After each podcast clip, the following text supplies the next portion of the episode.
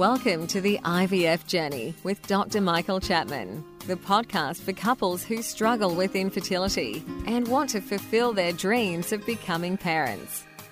In this podcast, you'll learn actionable strategies to deal with infertility from Dr. Michael Chapman, or Prof as he's affectionately known. Prof is the co founder of IVF Australia and is a leading Australian infertility specialist who has helped over 3,000 couples realise their dreams of becoming parents.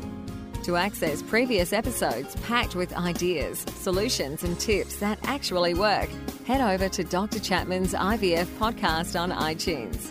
You can also ask questions by contacting Dr. Chapman's rooms on 1800 111 483 or by emailing him michael.chapman at ivf.com.au. That first cry of a baby born after the long journey of IVF remains one of the most beautiful experiences in the world. As an obstetrician and an IVF specialist, I've had the privilege of experiencing this over many thousands of times in my long career, but I still remain moved by each baby's first cry. It signifies the end of a long journey and the beginning of a new life. This is Professor Michael Chapman, co founder of IVF Australia and host of the IVF Journey podcast. Thanks for tuning in. To access all the previous episodes, head over to my website www.theivfjourney.com and select IVF Journey Podcast from the navigation menu. You'll also be able to find the various services that we provide at IVF Australia. So, today, what we're going to talk about is something that's in the news in Australia at the moment, and it's come up from two directions, interestingly. From a debate that's occurring in, in the state of New South Wales in relation to changes to the abortion law. And then, secondly, from a lobby group who are pushing for legal changes and ethical guideline changes to allow sex selection to occur. Now, sex selection at the time of IVF is a technically straightforward procedure these days. Pre implantation genetic testing involves growing the embryos to five days, as we normally do, uh, to the blastocyst stage, then taking six to ten cells from that embryo and then using the clever new technology of genetics within a few days be able to determine the genetic makeup of the embryo, which obviously, amongst other things, includes the X and the Y chromosome, and so the, the uh, embryo can be sexed. Obviously, with that technology, there are places around the world where it is being used to help parents determine the sex of their offspring. There's significant controversy about that free use of the technology because the community as a whole, to some extent, makes a judgment that this is one step closer to designer babies of the master race or whatever you like to call it. And for many people, it's not thought to be acceptable. But they're not people who involved in the front line.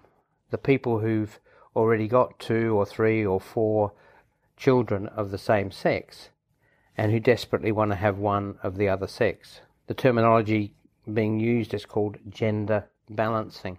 So the technology is definitely there. However, in two or three states in Australia, the government has already banned the use of sex selection for anything other than diseases that are carried by one sex or the other. So that doing it for gender balancing is banned, for instance, in Victoria. But there are states where there are no laws, and it would be possible. But the barrier in Australia is that the National Health Research Ethics Committee uh, Uh, has deemed in a report released in 2017 that gender balancing sex selection for social reasons is not acceptable. However, they gave a mixed message, and the mixed message is that in their appendix they give examples where it may be ethical. And those examples, in fact, are exactly what we're talking about, which is to balance the number of children with, of the same sex by having a child of the other sex produced after IVF and sex selection. But the actual statement in the final report is no. I understand it was a majority decision, by no means unanimous. So it means that there are people on the ethics committee who are disagreeing with each other.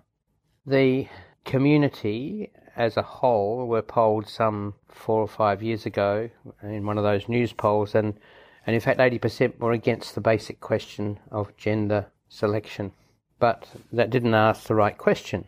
The right question is if you had one or two children of a particular sex and you desired to have another one of the opposite sex, would gender balancing be acceptable? And I believe, based upon a study that I did almost a decade ago of patients who were coming through antenatal clinic, in other words, they were already pregnant, and my infertility patients, some 200 odd patients, we did a study, and over 50% felt that gender balancing was acceptable. So people at the sharp end of reproduction are not opposed fully to gender balancing.